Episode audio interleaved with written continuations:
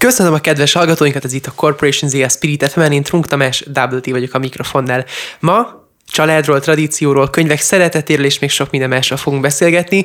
Egy visszatérő apa-fia páros van itt van nálam, két roppant nagy és izgalmas aktualitással, annyit elárulhatok, hogy a könyvek világából itt van velem Iglódi Csaba, aki vezetői tanácsadó, elképesztő szakmai múltja van és, és tapasztalata, de most mégis egy kis új köntösbe bújva ülsz most itt ebben a székben, hiszen egy már Facebookon nagy sikert aratott a kis tízerekből kiindulva könyvet szereztél, méghozzá Dreyer Szimfónia címmel, ugye egy, egy elképesztő családi történetről, és itt van Iglódi Bruno, jó barátom, aki pedig hát elképesztően fiatalon, mert elmondhatja most magáról, hogy megjelent egy általa fordított könyv még hozzá, Louis Stowell Loki című könyvét te fordítottad angolról magyarra, és most már itt a kezemben is fogom, elképesztően jól néz ki. A fordítás, amennyit beleolvastam, nagyon izgalmas és fordulatos. Köszönöm, hogy elfogadtátok a meghívásom, köszönöm, hogy beszélgethetünk. Tehát azzal kezdeném, azzal a kérdéssel, hogy a könyvek szeretete, az írás szeretete, a nyelv szeretete, az mindig is benne volt a családban. Csaba, te ezt adtad át Bruno-nak, ahogy, ahogy tudtad? Hát, hogy én adtam át, azt ő tudja megmondani, én is szeretettel köszöntök mindenkit. Én a könyvek szeretetét, a betűk ismeretét, ezt édesanyámtól tanultam, azt hiszem, hogy valamennyien így vagyunk ezzel. Az első betűk, az első kanyarítások, az első szavak, azok hozzá, hozzá kötődnek, és aztán nagyon, nagyon kicsi gyerekkorom óta a könyvek nagyon jelentős szerepet töltenek be az életemben. Bruno, te milyen kapcsolatban állsz a könyvekkel gyerekkorodtól kezdve? Én is köszöntöm a kedves hallgatókat. Um, én öt éves koromban olvastam az első könyvemet egyedül. Um, emlékszem rá, egy kocsiban ültem, és um, azt hiszem, hogy Anna Peti Gergő volt, vagy talán Bruno Budapesten. Um, és azóta imádom a könyveket, be sem tudom őket rakni, ha bár ez az utóbbi időkben megváltozott egy kicsit, de még minden szerettem őket. Most már inkább angol könyveket szoktam olvasni, de, de még mindig sok magyar könyvet is olvasok. Kedvenc írom például Weber Anikó, tőle pedig a kedvenc könyvem a Zuhanó repülés. Zuhanó repülés. Elárulod, hogy hány éves vagy, Bruno, a hallgatóinknak is? Persze, 14 éves vagyok, most vagyok 8.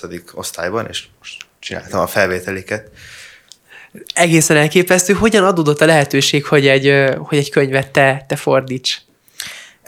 Tavaly májusban megcsináltam a C1-es angol nyelvvizsgámat, és utána apa itt mellettem, ugye akkor kezdte el írni a könyvét, vagy akkor kezdett el gondolkozni azon, hogy ír egy könyvet, és akkor kereste meg a kiadót, és e, mesélt nekik róla, és akkor ezzel megkerestek azzal, hogy e, olvassak el nekik könyveket, és mondjam el a véleményemet, hogy érdemes-e megvenni hozzájuk a jogokat, lefordítatni, stb. Tehát egy ilyen, egy ilyen, egy ilyen könyvbeszerzési tanácsadóként, yeah. zsűriként Igen, funkcionáltál, scoutként. scoutként így, így hívtak. És amikor a harmadik könyvemet olvastam, akkor megkértek, hogy fordítsam le ezt a Lokit, amit legelőször olvastam, és nagyon szívesen elfogadtam a munkát, és végig nagyon elvesztem az egészet.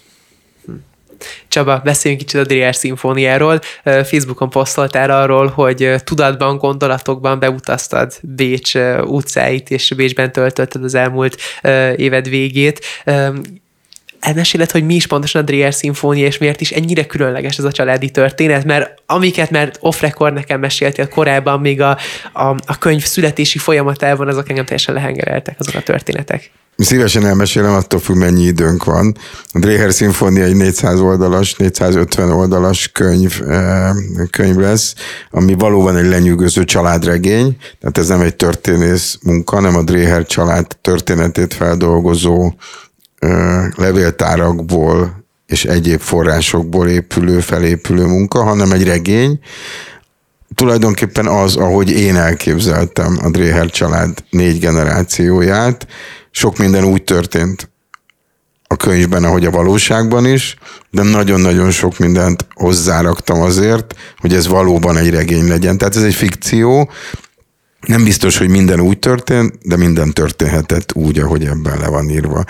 Maga a Dréher nyilván egy ismert márka ma is Magyarországon, e, egy sörmárka, a, amelyiknek a névadója egy, e, egy Württembergből Bécsbe került vándor, aki bevándorlóként érkezett Bécsbe valamikor az 1760-as években, tehát nagyon messze járunk, beilleszkedett, és egy jó házasság révén hozományként jelentősebb összeghez is jutott, amiből kiberelte az első sörfőzdéjét. Az élet persze tartogat meglepetéseket, ez a házasság nagyon sokáig tartott, de gyerektelenül ért véget, megözvegyült Franz Anton, és bizony közel 70 évesen el kellett gondolkodni azon, hogy az a vágy, ami őt élteti, hogy egy dinasztiát hozzon létre, amelyik már 150-200 év múlva is még emlékeznek rá, az vajon hogyan fog bekövetkezni? Izgalmas, és rögtön egy ilyen cliffhangerrel is uh, zártuk. Én, én kíváncsi vagyok. Abszolút Bruno, te már olvastad, csak kikérted Bruno véleményét, uh, most már szakmai szemszögből is? Kikértem volna a véleményét, de az elmúlt mm, fél év az neki nem a Dreher szimfónia olvasásáról szólt, meg fogja várni, amíg papíron megjelenik, ez a mi megállapodásunk, mert ez a fél éve, bármennyire is izgalmas világ a fordítás, bármennyire is izgalmas számtalan más dolog 13-14 évesen, neki most ez a középiskolai felvételiről szól. Milyen érzésekkel zártad a középiskolai felvételit, Bruno? Um, hát nem mondhatom, hogy még lezártam, még szóbelizni megyek ezen a következő két hétben, de megkönnyebbültem, hogy készen volt az a rész, amire ennyire sokat tényleg gyakoroltam, több mint egy év, éve ezt vártam, hát várni nem vártam, de gyakoroltam rá. Um, és nagyon nagy megkönnyebbülés volt, óriási kő esett le a szívemről, uh, de hát még nincs vége, és uh, megyünk teljes gözel előre. Hogyha már a Dreher szimfónia történetéről beszéltünk, Loki sztoriát elmeséled? Persze. Um, arról szól, hogy van ugye ez a Loki, egy germán mitológiában egy isten, és uh, elkövet egy csínt. És ezért leküldik a földre egy 14 év, 11 éves testével, uh, 30 napig, és be kell bizonyítania, hogy ő igaz is um, tud élni a többi istennel fent, és érdemes rá. Na de ez ugye neki nem könnyű, hiszen ő a csintevés és a hazugság istene, és inkább jó tetteket kellene végéhez vinnie ezek helyett. Szerintem nagyon érdekes és különösen vicces, és remélem, hogy ez sikerült is átadom a magyar nyelvben. Mik voltak a legnagyobb kihívásaid a fordítási folyamatban?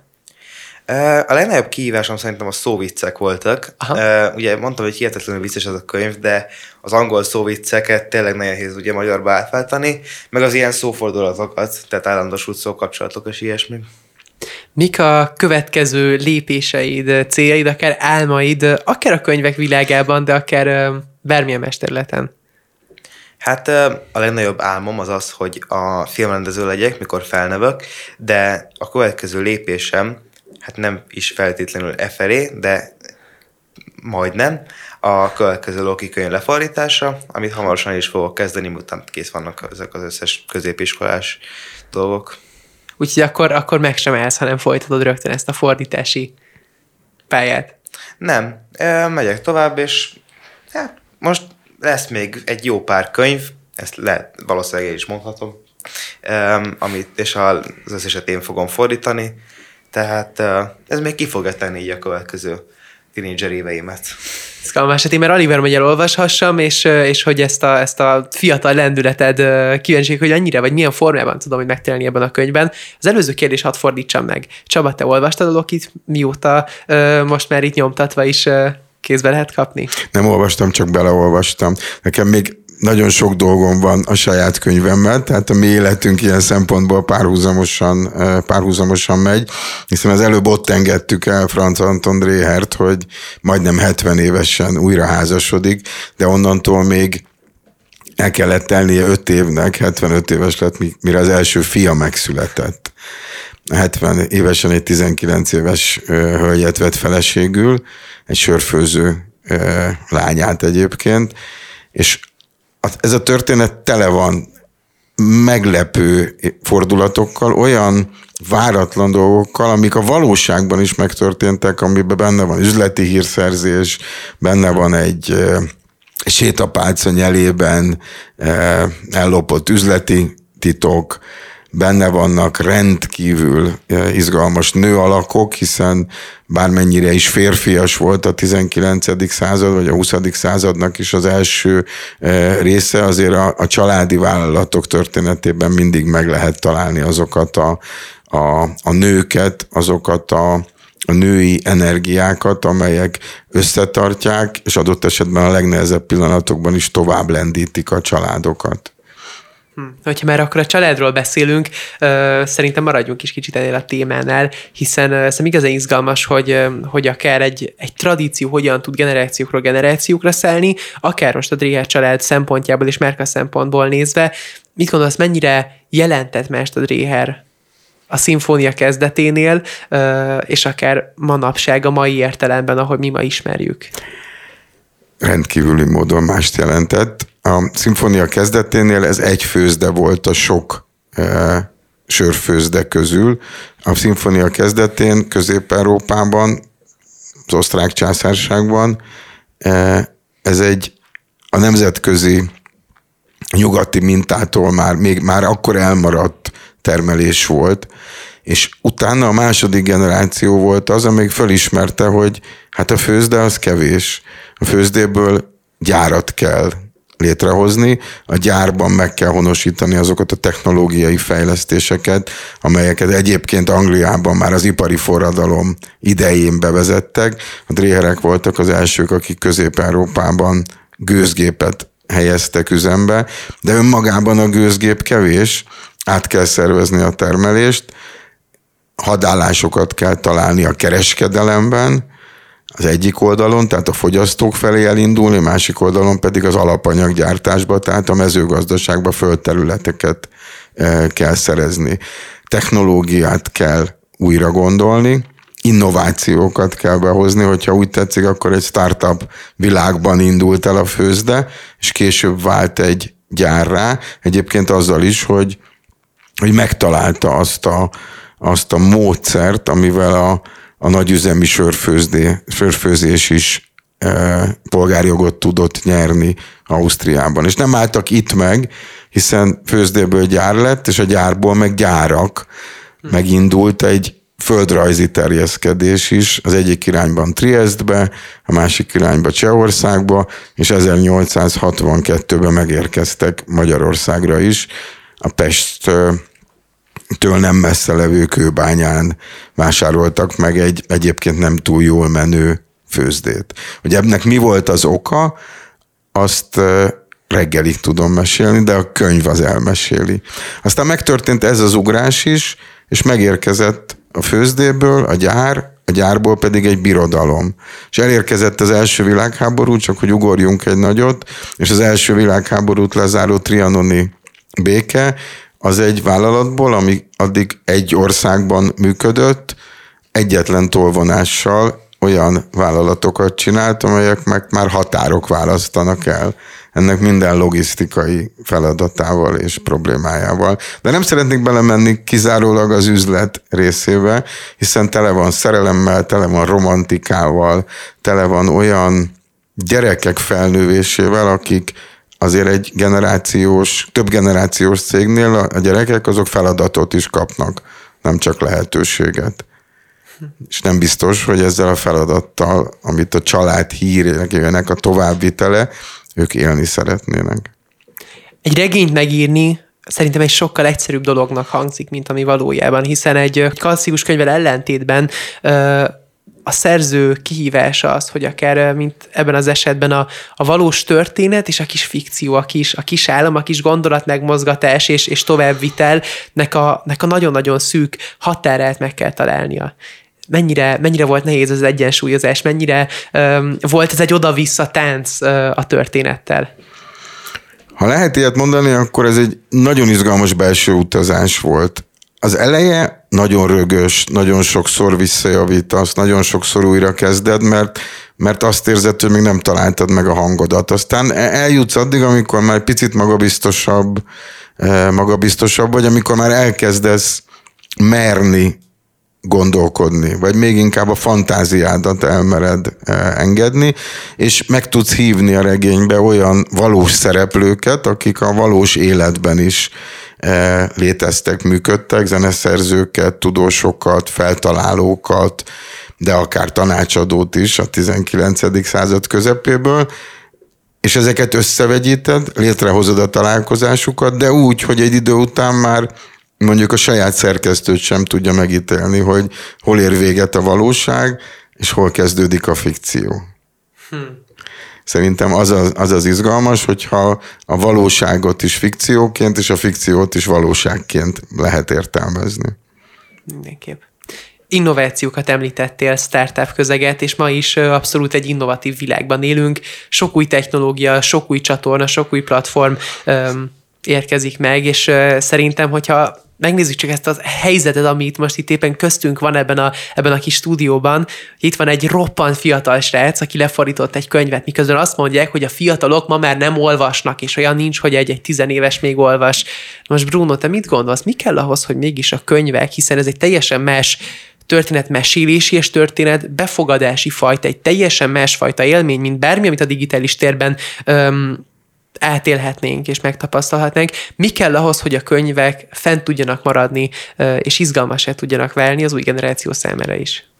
Szerintem nem, ez nem arról szól, hogy fent tudjanak maradni a könyvek. Szerintem a könyvek azok nem fognak eltűnni, mert egyszerűen lesznek olyan emberek, mint én, és mint sok barátom is, akik egyszerűen élvezik ezt az érzést, amit, egy, amit akkor kapsz, amikor olvasol egy könyvet. De az, hogy ezek a könyvek ezek modernek tudjak marad, tudjanak maradni, ez szerintem az kell, hogy nem csak modernizálni kell a könyvek történeteit, de kell, ha mondhatok ilyet, relételni az új olvasókhoz. Tudni kell, hogy nekik mit tetszik, és hogyha ezt elérik, és, tud, és tudják, akkor mindenkit érdekelni fog szerintem, és nem kell ez nagyon sok az nyelvezetben is, is megmutatkozik akár, tehát főleg, hogyha most egy, ilyen, egy olyan könyvet dolgoztál te is fel, ami azért egy, egy tinédzser, egy tinédzser istent testesít meg tulajdonképpen nyelvezetben is ugye eltél arra, hogy, hogy a mai szlengek, akár ez a mai kifejezési világ belekerüljön, vagy inkább tradicionális maradtál? Próbáltam utalni arra, hogy az új olvasók, vagy az olyan olvasók, akik egykorúak a szereplőkkel élvezzék, de nem, nem próbáltam nagyon eltérni a, a formulától. Uh-huh. Azt próbáltam, hogy amellett élvezhető legyen, legyen valami új és valami friss is. Értem. Én kíváncsi vagyok, de egy kicsit annyit árulj el kérlek a könyvből, hogy, hogy ugye Loki azért TikTok sztár nem lesz, tehát hogy azért ennyire megmaradunk a hétköznapokban. Ennyire megmaradunk a hétköznapokban.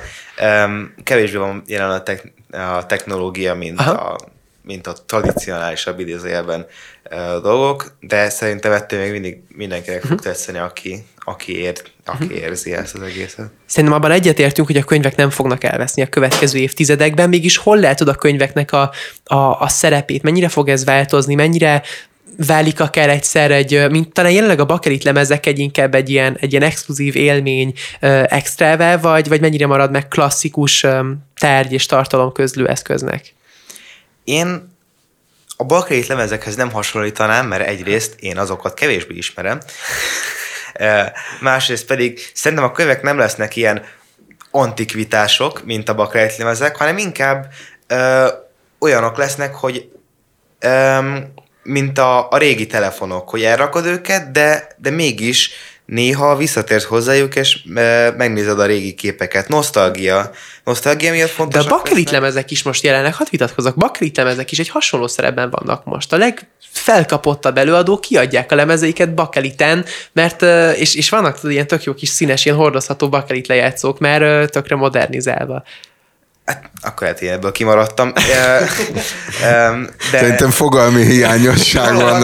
Amúgy annyit, annyit meg kell, hogy hagyjak, hogy az én kedvenc előadóm is kiadta az új lemezét Aha. a Bakerét lemezen, és e, igazad van, tényleg nem tűntek el teljesen, e, és akkor hadd fogalmazom át, nem nosztalgia miatt fognak visszatérni hozzá, Aha. hanem azért, mert nem csak boldogát tették őket a könyvek, de szeretnének újra, szeretnének újra tanulni.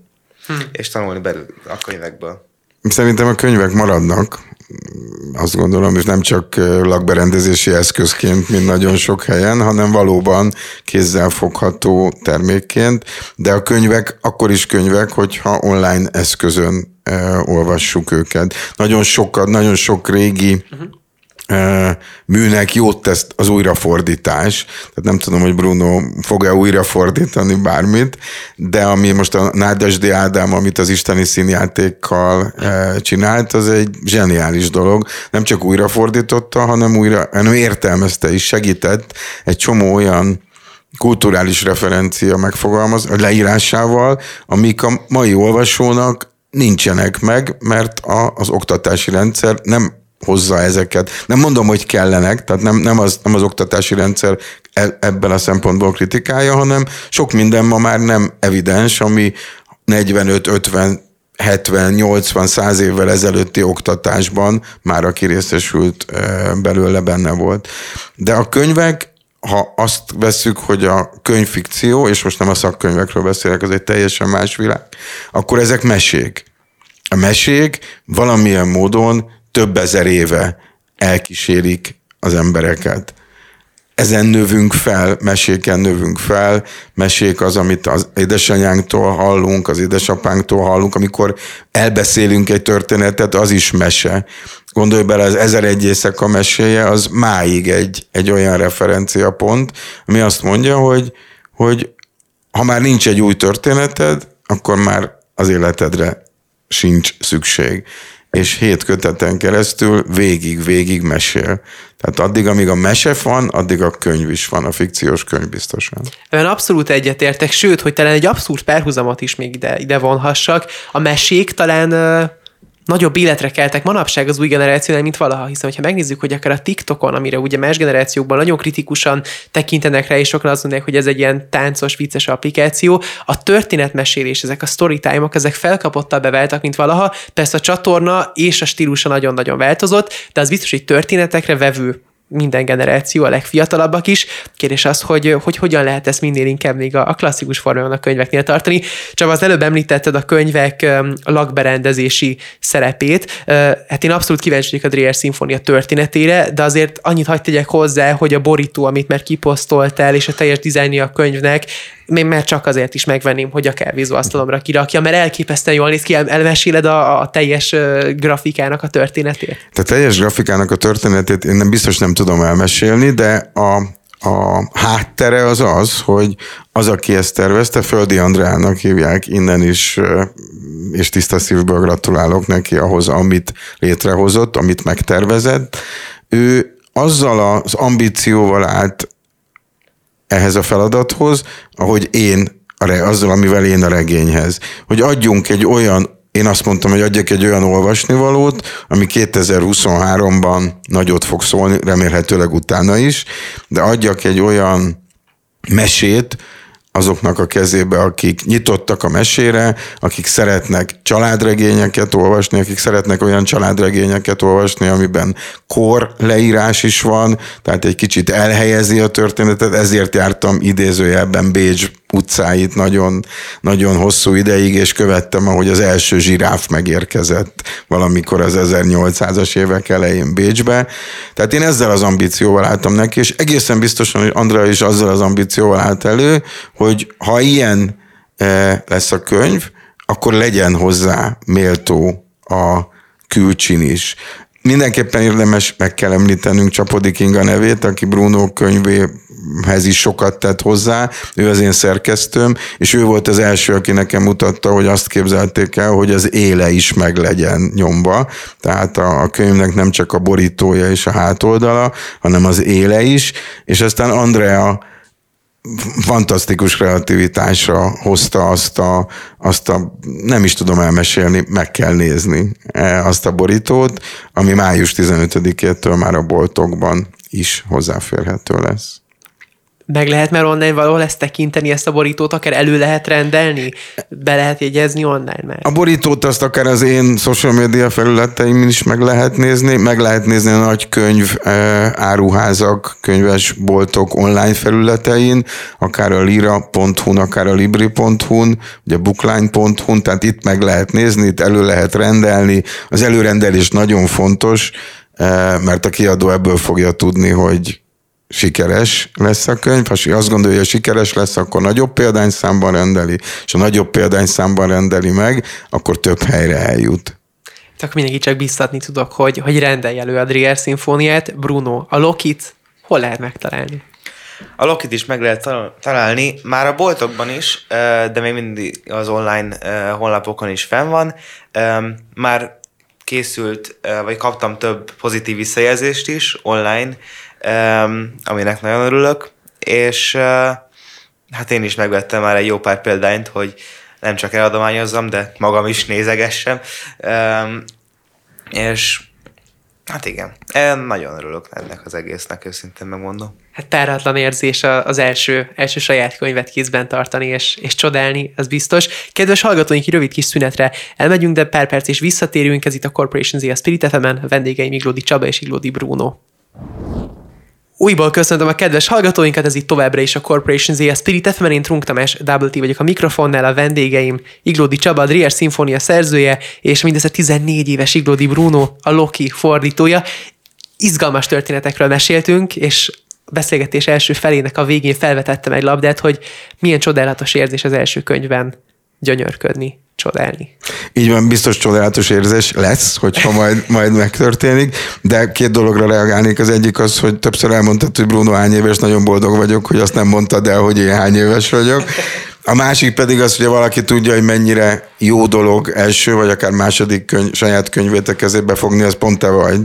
Eh, hiszen valamikor abban az időszakban írtad az első könyved, amikben a Bruno most van, és úgy tudom, hogy a második meg talán már meg is jelent németül, vagy hogy így van, hamarosan így megjelenik. Van, mert, mert, meg is, mert meg is jelent fontosan. Igen, köszönöm Csaba, ez nagyon-nagyon megtisztelő, és, és, és pont Brunoval egy idősen, 14 évesen volt nekem is az első saját könyvélményem, ami, ami páratlan, és ami csodás, és ezért is a könyv az, az egy másfajta élmény, szerintem nem csak olvasási, hanem, hanem alkotási szempontból, történetmesélési szempontból.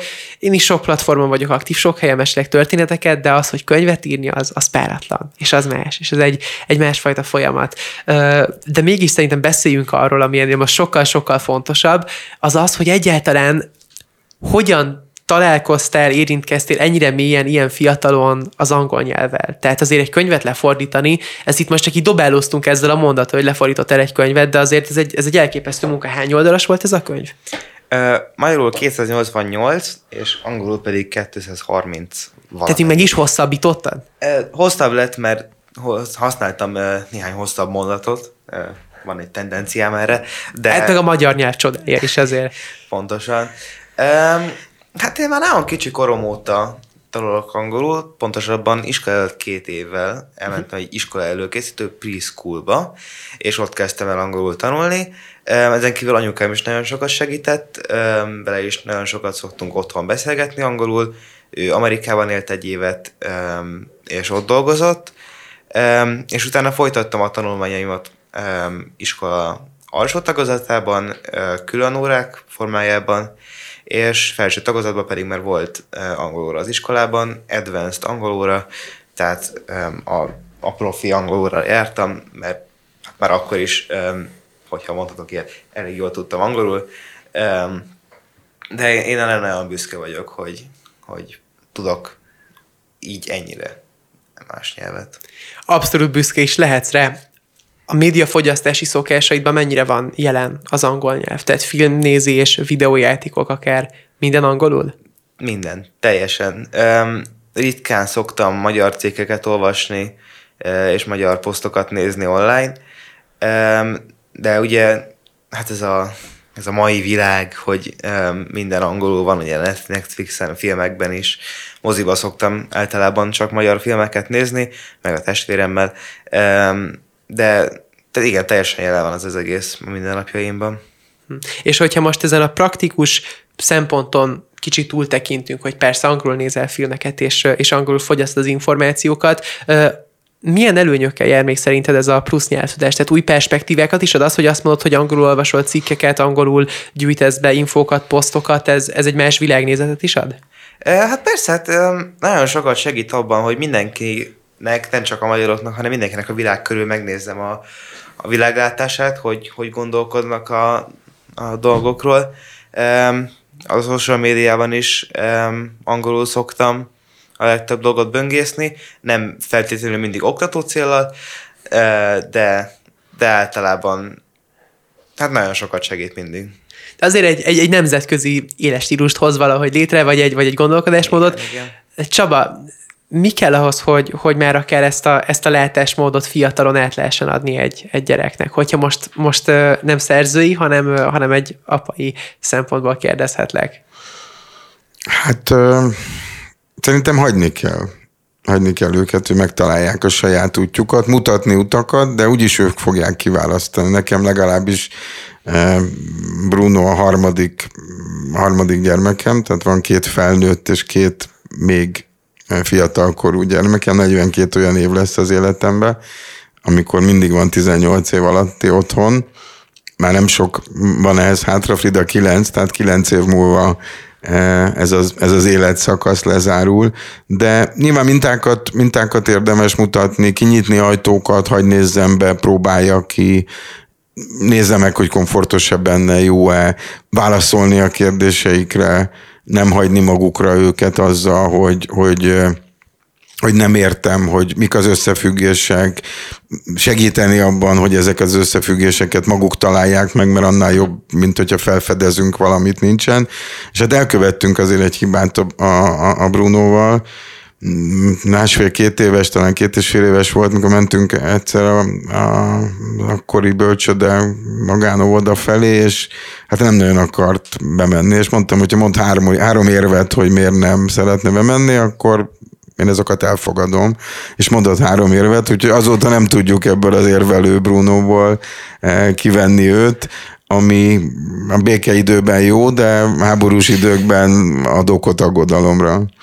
Szóval, hogy én arra biztatok a mindenkit. A kritikus gondolkodás, a megkérdőjelezése eh, azoknak a akár triviális dolgoknak, amik, amik a hagyományba számítanak, és aztán persze elfogadása is bizonyos szempontból, tehát attól még nem fogunk változtatni, és a, nem tudom, a karácsony nálunk nem nyáron fog jönni, pedig lehet, hogy izgalmasabb lenne, de, de az, hogy, hogy feltehesse a kérdéseit, hogy ne, ne mindent készként kapjon, hanem, hanem legyen benne gondolkodás. És az angol is azért volt benne tényleg a, a, a fejünkben, hogy valamilyen idegen nyelv ismeretének az elsajátításába segítjük, mert még az én gyerekomban mondták, hogy annyi, eh, ahány nyelven beszélsz, annyi életed van, vagy annyi életed tudsz élni.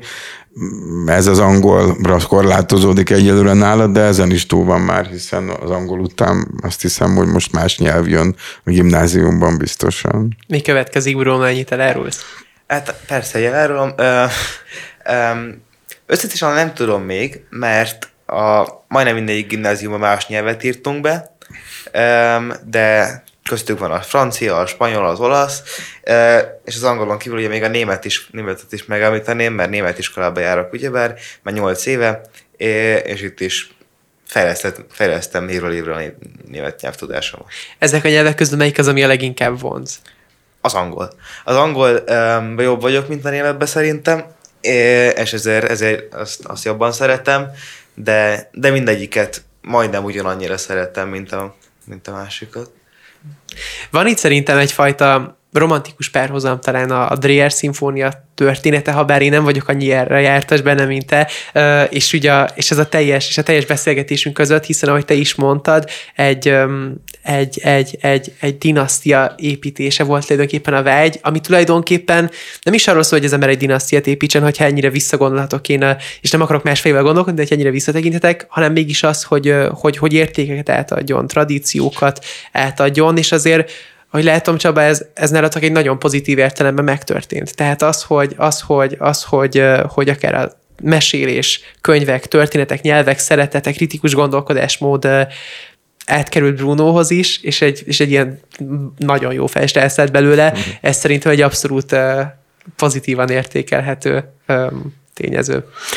Így van, tehát ez a diófa gondolkodás, hogy ne csak a, arra a világra koncentráljunk, amiben éppen vagyunk, hanem arra is, hogy mit hagyunk mit hagyunk magunk után, nem csak anyagi, hanem szellemi értelemben, ugye, hogy hogyan gondolnak rátok, ránk, vagy rátok majd akkor, a, amikor ti már csak a családi étkező asztal mellett levő történet részei lesztek. De az még nyilván odébb van. Ahhoz, hogy dinasztiát csináljon az ember, és akkor vissza egy picit a dréherekhez, ahhoz persze kell egy elköteleződés, és aztán kell egy tűzzelvassal harc, kell egy árkombokron átmenő tudatosság, hogy igen, megvolt az első generáció, elment az alapító, de mi a következő generáció dolga? A következő generáció dolga az, hogy kicsit alapozzon, még jobban, még erősebbek legyenek azok a falak, nézzen ki, nézzen távolabbra, keresse meg azokat a sikertényezőket, amit az elsők előre, ami az elsőket előre vitte, de tudja azonosítani azt is, hogy abban a korban éppen mire van szükség, mert nyilván 1800-as év, az 1800-as évek elején, valamikor a napóleoni háborúk idején, és a az első és a második világháború között Magyarországon, vagy egy kicsit korábban a, a dualizmus idején, a kiegyezés utáni robbanásszerű fejlődésben egészen másra volt szükség. A Dréher szimfónia azért izgalmas, a Dréher család története nekem, mert végül is a magyar ága maradt meg a leginkább. Magyarországon a dréherek a legnagyobb adófizetők voltak a 30-as eh, években, és aztán a második világháború után az államosítás hozta el a, a család történetének, úgy értem, hogy a család a tulajdonában levő Dréher üzem, gyár történetének a végét. A márka az máig él. Az a diófa, annak a termése, ha a fa már nem is él abban a tekintetben, hogy nem nagyiparos család ma Magyarországon a Dréher család, de a diók, azok a nagyon jó ízű gyümölcsök, azok még ma is itt vannak az asztalunkon, tanulni kell től belőle, és nem elfelejteni őket nagyon elgondolkodtató, amit mondasz, és, és most tényleg ezt nem lehet látni, de én most nagyon mosolyogok, és, és nagyon élvezem ezt a beszélgetést. Bruno, én arra kíváncsi lennék még tőled nagyon, hogy, hogyha most már a fordításon egyrészt túl vagy, másrészt pedig már a következő fordításodon folyamatban, és ha bár a, a filmes pálya az, ami, ami az álmod, ahogy te leírtad, játszottál már azzal a gondolattal, hogy, hogy saját könyvet szerzője is legyél? Játszottam, nem tudom milyen könyvet szereznék, de gondolkodtam már rajta, hogy én is csinálnék egy ilyet, mert te tényleg, ha bár tudom, hogy nem nehéz, de tényleg egy hihetetlenül érdekes protestumnak tűnik. És igen, eljátszottam vele, de most egyelőre maradok ennél a fordításnál, aztán ki tudja, mit hoz jövő.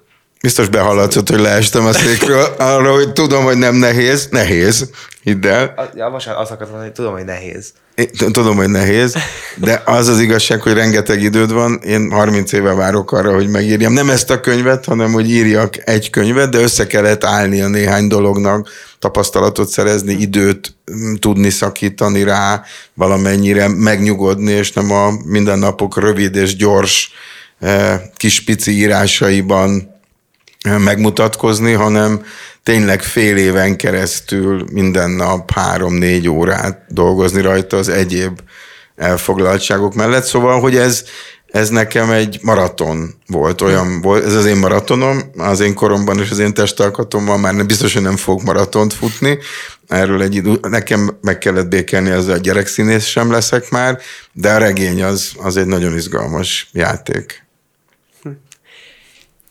és talán, hogyha még egy kicsit praktikus szemszögbe is ezt a beszélgetést hadd fordítsam át, hiszen, ahogy említette te Csaba, tehát azért egy könyv írása az naponta egy konzekvens 3-4 óra munka, aztán ugye ezt ismerjük, hogy ahogy egyre közeledünk a végéhez, akkor ott egyre felhalmozódik ez azt minden, és egész napokat felülről és igénybe vesz, és egy, és egy teljes folyamatos folyamat tevelik, de egy könyv fordítása lesz sem lehet túlságosan más, ugye Bruno, hogy tudtad, mik azok a, a, a tényleg praktikus time management, és hogy még ilyen trendi szavakat dobáljak, work-life balance, tipjeit, tanácsait, hogy iskolával együtt, mindenféle különböző kihívással együtt, és persze szabadidővel együtt, ezt meg tud valósítani ezt a fordítást.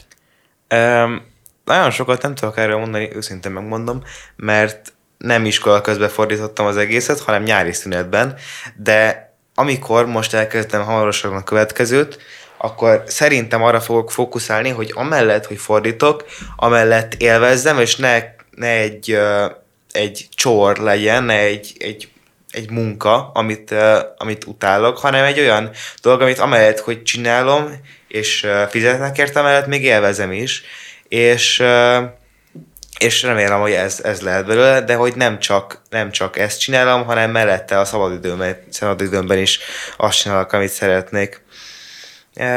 Próbálom minél gyorsabban, de próbálom minél odafigyelősebben, uh-huh. hogyha lehet ilyet mondani, az egészet lefordítani.